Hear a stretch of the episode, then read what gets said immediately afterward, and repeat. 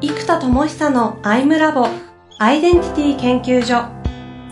私は何者なのかそれは人類にとっての永遠のテーマ。15年の歳月をかけ開発された統合された究極の私と出会える技術アイミング。不確実性の時代を生きる次世代リーダーのためにアイデンティティの本質について語り尽くします.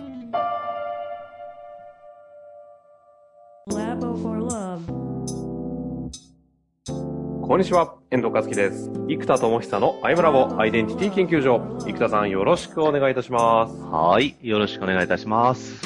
さあ、なんか1ヶ月早い気がしますが、そうですね、一瞬ですね。いやでも、うんリリースおめでとうございます。はい。なんとかかんとか、あの、まあ、正確に言うとティザーページなんで、あの、リリースしますよっていう先行販売ページですよね。はいはいはい。うん。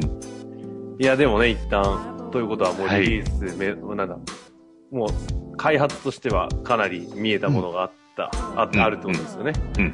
で、ティザー、ねティザーだってあのティザー情報量半端なすぎて、生田さんの頭の中を全部可視化したような。そう、だからちょっとね、あれは説明会に来た人用みたいね、あの、情報量が多いんで、あのーまあだからこの、あのー、アイブロブ聞いてくださってる皆さんだったらあれ見ていただくと、なるほどってわかるんで、ぜひ、ぜひポチっていただけると。はいや、本当ですよね。い。まあそんな中でどうなんですか？ここ最近は、この1ヶ月間はですか？そうですね。まあ今年に入ってからもう1ヶ月単位で激動激動なので、はいはあのーまあいろいろありますが、何から行くかですかい。ね。そうですよ。何からいうくーんそうですね。うんそうするとやっぱアイデンティティっていう意味で言うと、心境とかエネルギーの変化ですかね。ほう。あの、具体のところもありなんですけど、はい。はいはい。あの、こう、アイデンティティっていくとね、今、コアロールの発明家のところが、あの、ウィズダムアーティストっていう風に進化していき、うん。で、まあ、ウィズダムアーティストが、まあ、全統合とも言えるんで、こう、まあ、発明家であり、革命家、イノベーターであり、ブースターとしての、まあ、うーん、人の可能性を開く存在であり、えー、で、やっぱ、第4位のプロデューサーの場作り、コミュニティとか、あと合宿とか、えー場作りのずっと20代やってきた、このプロデューサーっていうロールが常に閉じてるわけですよ。はいはい。この10年閉じてたプロデューサー君ですね。そうです。やっぱりウィズダムアーティストモードでブーンといったときに、まあ、一個はそうですね、ジニアムの今リリースができたってことと、10月でメンタロイドが第1弾なんでね、まだまだそこから開発は進みますけど、うん、ただ少なくとも第1弾がリリースできるとなってきたときに、やっぱこう、ふつふつとですね、うん、やっぱ昔やってたコミュニティでの人の伸び方が異常だったんですよね。ああ、NPO とかやってた頃ですね。そうです。あの、すさまじくやっぱり人の可能性が開かれていったんですよ。はいはい。で、今はなんか講座とか、うーん、だからコミュニティになってないですよね。講座とワンオンワンなので、うんうん。アイミングとか、アイデンタリーカンパニーのコンサルティングなんで。確かに、生田さんはハブとして横のつながりって今存在しないですもんね、ほとんど。ないんですよ。だから僕と皆さんっていう感じなんですよね。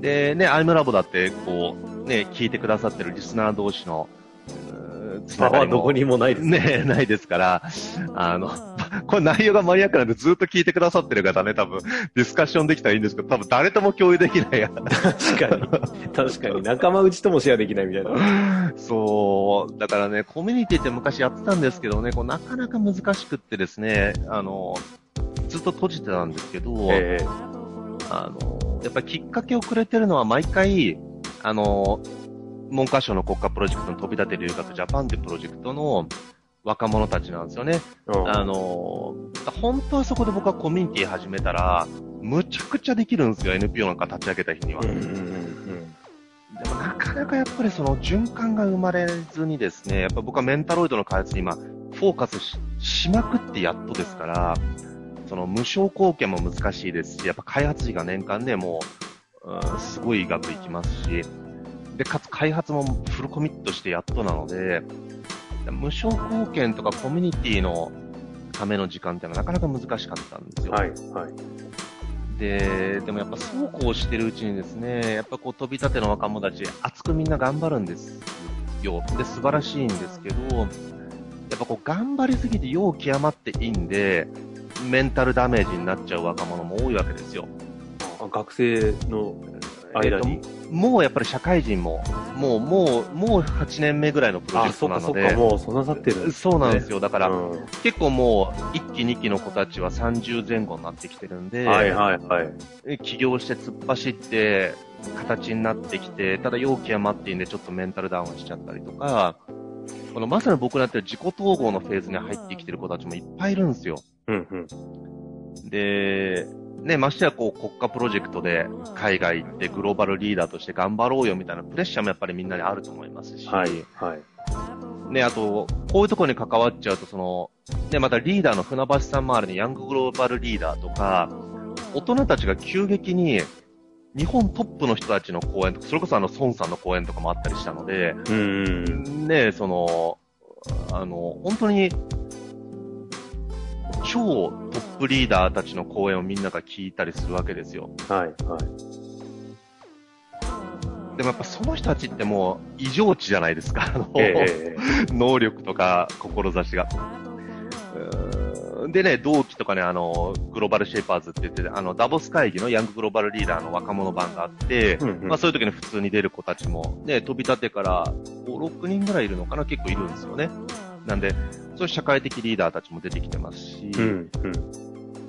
だやっぱこう、いろんなプレッシャーもみんなにあるんでね、やっぱりメンタルダウンする人もいるし、大人のね、経営者だって僕の周りでやっぱりメンタルダウンしてしまったりとか、うん、やっぱりいろいろ話を聞くんですよね。はいはい。だけどやっぱりこの、なんか、人が伸びてるとき、イケイケどんどんのときは、なんか、セミナーとか、ぐいぐい伸びる交流会とか、うんうんうん。なんか熱いリーダー同士のつながりが役に立つと思うんですよ。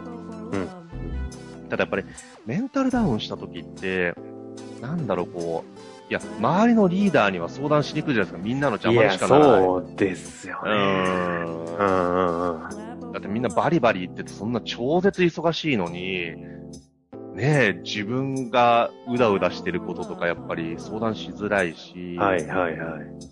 あともともとほらね、そう悩んでる暇あったら行動してガンガン結果出そうぜっていうスタンスの人たちじゃないですか。だから、ね。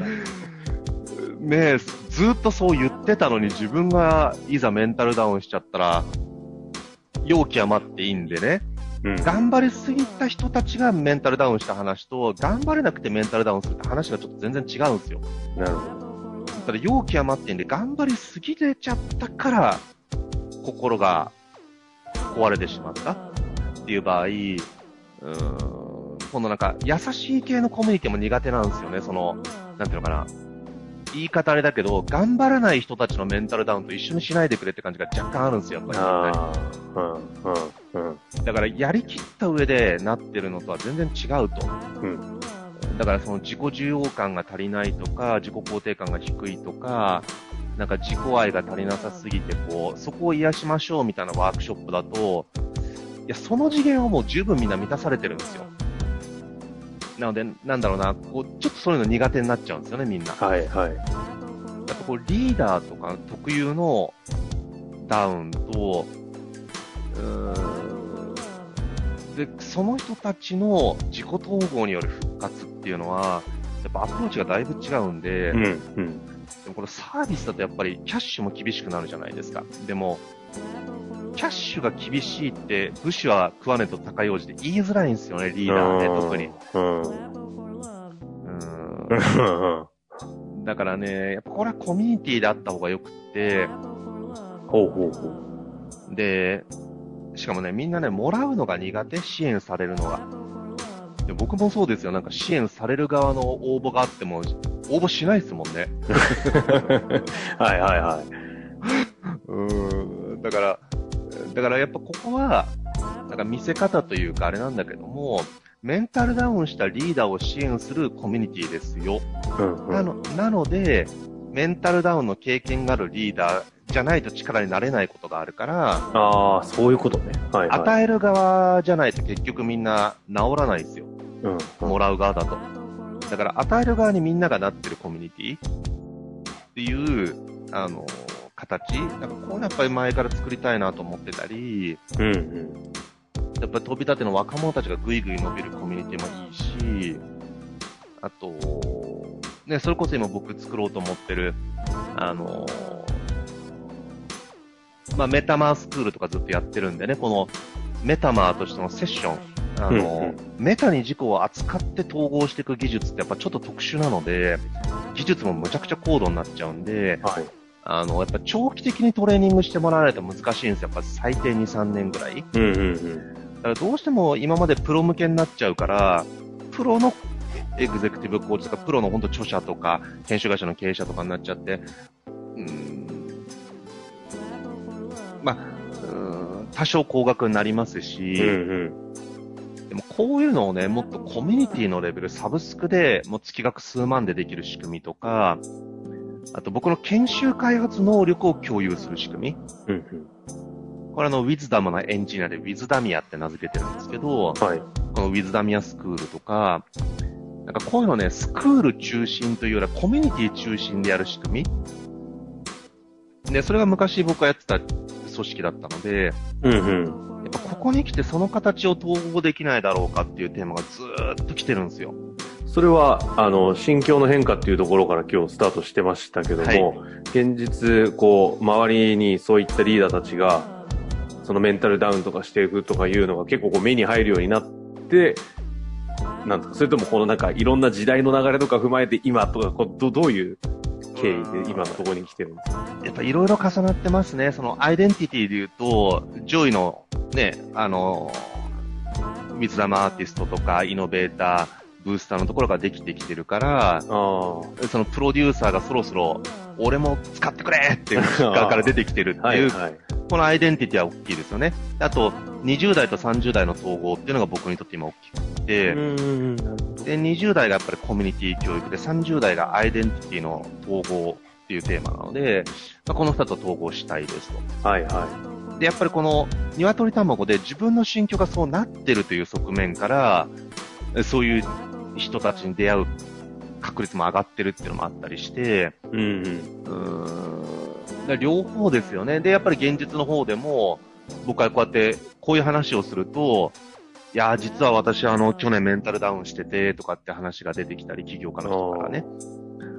でも、いや、そう知らなかったよって話じゃないですか。はいはい。うーん。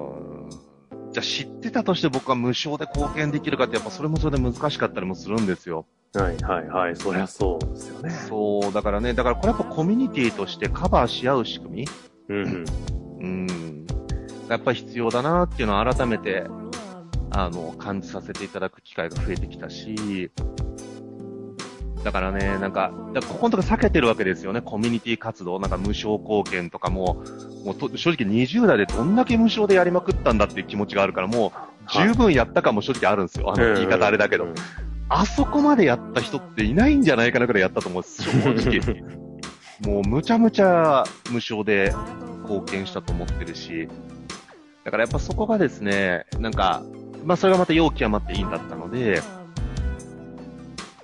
で、30代一人で、ある種、作るぞっていう発明家モードでぐるっといって、またこれもある種陰極まってるわけですよね。陽極まって陰とも言えます。うんうんその、開発が劇的に進んで、もう確かにそれによるインパクトが作れそうになってきてるんで、いいんですけれども、まあそれの陽極まってイン。うーんだから20代のコミュニティの陽極まって陰からの陰極まって陽で、むちゃくちゃ個に集中し、はいはいはい。で、個に集中できたという陽極まって陰が今いっぱい起きてるので、はいはい。またその陰が極まっちゃってるわけですよ。うんうんうん。完全に孤立してますしね、社会から。だからこれが陰極まった今のタイミングが本当に統合にベストだなと思ってるんで、なるほど、なるほど。コミュニティつながり、人と人との関わりじゃなきゃできない世界。ここがもう一度来てますね。ああ、そういうことね。うん。あの、よく言うコミュニティ、まあ、相互扶助みたいなこ言葉はあると思うんですけど、なんかそのいういいニュアンスなんですか？コミュニティって言ってるのはリーダー、若手リーダーたちの。えー、そうですね。そうですね。あの、そういうニュアンスももちろんあるんですけど、はい。えーっと、なんていうんだろうな、まあ、相互扶助なんですけど、えーっと、この結局教育とか人類のあらゆる問題っていうのが、で、よく僕が引用するアインシュタインの今の次元の、ね、問題を起こした次元の意識では問題が解決しないって話があるわけですよ。例えば、うんと、ね、じゃメンタルダウンしたのでメンタルを回復させたいというのはメンタルダウンした意識の状態で解決、メンタル復活させたいと思っても、次元が変わってないので結局解決しないんですよ、これって。でやっぱりメタ次元に行く必要があるんですね。つまり、メンタルダウンした人を支援する立場にならないと、自分のメンタルダウンを解決できないんですよ。ああ、そういうことね。はいはいはい。ね、これ本当いつも言いますけど、承認されたいっていう意識で、承認される行動いっぱいやると、あの人って結局承認欲求の塊だよねって言われちゃって、承認されないという現実が起きるじゃないですか。うんうん。だから、今求めてる次元のことを現実化したら、真逆になっちゃうってことなんですよね。だ居場所が欲しい、僕の居場所になって僕を構って構ってってなると、あ、なんか、あの人構ってちゃうんだよねって言われちゃって、みんな避けるじゃないですか。うんうん。だから、居場所くださいくださいって言うと居場所が得られないという現実が返ってくるんですよ。うんだか、ら、目に見えない世界っていうのは得ようとすると遠ざかり、与えると増えるんですよ。うーん。だって誰かの居場所になろうと思いまくって、俺があなたの居場所になれないかなって、みんなに居場所を作ってる人ってみんなから、ん自分にとってみんなが居場所になっちゃうから、結うん。果。うん居場所だらけじゃないですか。で、ね、誰かを承認しまくってる人って、あの人っていつも人のいいことみ、いいところ見つけて承認してるってすごくない？って承認されちゃうんですよ。うん。うんだから、この目に見えないものに関しては、今次元は逆効果。得ようとすると遠ざかる。でも、与えるとむちゃくちゃ増えるっていう現象があるんですよ。うん。で、これを灯火の法則って僕呼んでコミュニティでずっとやってたんですよね。ええー、あ、そうかそうか、それも20代の頃の話なんですね。そうそうそうそ20代の頃からコミュニティの形成はその次元でやってたんですね。う。そのポリシーでやってたんですよ。へえ。なるほど。すごいですね、それと思うそと。飛んだ20代ですね。そう、だから僕も思います。あのモデルよく言ってたな。で、生きると生かすのは統合だと。で、当時ね、何が教育のポリシーだったかっていうと、結局この生きると生かすの統合、生きるは夢、生かすは志。で、夢っていうのはあるし、ある種もう完全な自分を満足させる、自分を満たす行為であると。で、生かすというのは他者や社会を満たす行為であると。で、これが分離しますよね、自分のためか人のためか。うん。で、自分のためになっちゃうと自分勝手になって、こう、孤立しちゃうんですよ。で、人のためだけすぎると自己犠牲になって、心が孤独になるんですよ。貢献してない私は必要ないって思われちゃうから。で、この生きると生かすが統合されるんだと。そして何がミソかっていうと、今の、もらう側ではなくて、与える側が最も得られるということがあるわけです。つまり、何が言いたいかというと、超自己中にみんなに承認されたいと思ったならば、人を死ぬほど承認すれば、最も承認される人間になるんですよ。だから、自己中に本当に自分を満たしたかったら与えるしかないということを、経験を通じて知ること。うーん。だから当時のプログラムっていうのは、その参加者の、まあ、7泊4日の合宿を作るっていうプロジェクトだったんですけど、参加者の感動をどうやったら作れるかを一生懸命スタッフが作るんですよ。はいはい。で、合宿が終わった後に、じゃあ、感動を、ね、参加者の感動むちゃくちゃ作れたよねと。じゃあ、感動をもらった参加者と感動を作ろうとしたスタッフ、どっちが感動したって。ちょっとスタッフの方が絶対的に感動してるんですよ。ああ、まあ、そりゃそうだよね。で、じゃあ参加者の成長を作ったと。じゃあ成長をもらえた参加者と成長を作ろうとしたみんなはどっちが成長した？これスタッフなんですよ。うん。で、絆もそうですね。絆を欲しくってきた参加者同士の絆とスタッフ同士の絆、どっちがね、強かった？って。それはもうスタッフなんですよ。え、ちょっと待って、この話を20代の頃にしてたんですか？そうですね。僕、その22歳の時にこれで設計して、すげえな。NPO を作ってたんですよ。だからこれが Education 3.0だと。へえ、よかった、今あって。その頃の生田さん会いたくねえ。すごいな。や同期で会ったら、そりゃ浮くわな。そりゃ浮くわ。ですよ。だから、未だに考えてもこのモデルはむちゃくちゃでよくできてて、あ今言ってる統合の話でもやっぱり meta world、 meta identity に行って高次元にイノベーションを起こすっていうのは全く同じ発想がそのまま続いてるし、あ、なるほど。まあ、ちょっとその話を踏まえた上で、ちょっと次回なんですけれども、うんその延長戦で行きたいですが、ちょっとど、どんなが、ど、どこで話しますかね？とは言ってもですよ、あの、リリースもされてますし、他にも、あの、お伝えしなきゃいけない話はいくつもあるんで、そうですね。多分このコミュニティ教育周りをもう一回、はいあの、この続きを次回話して、すね。はいそれと今の授業の統合をどうやるかみたいなのがその後半に具体に入っていくっていうスタイルが。いいじゃないですか。そのスタイルでいきましょう。じゃあ次回はまたちょっとコミュニティの延長戦ということでいきたいと思いますので、はい楽しみにしていてください。ありがとうございました。はありがとうございます。